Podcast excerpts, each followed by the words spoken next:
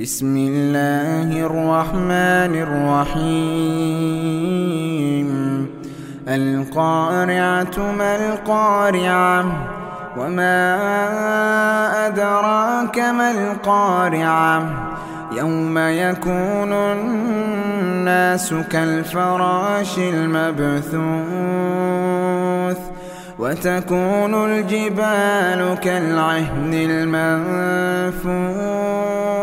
المنفوش فأما من ثقلت موازينه فهو في عيشة راضية. وأما من خفت موازينه فأمه هاوية. وما أدراك ما هي؟ نار حامية.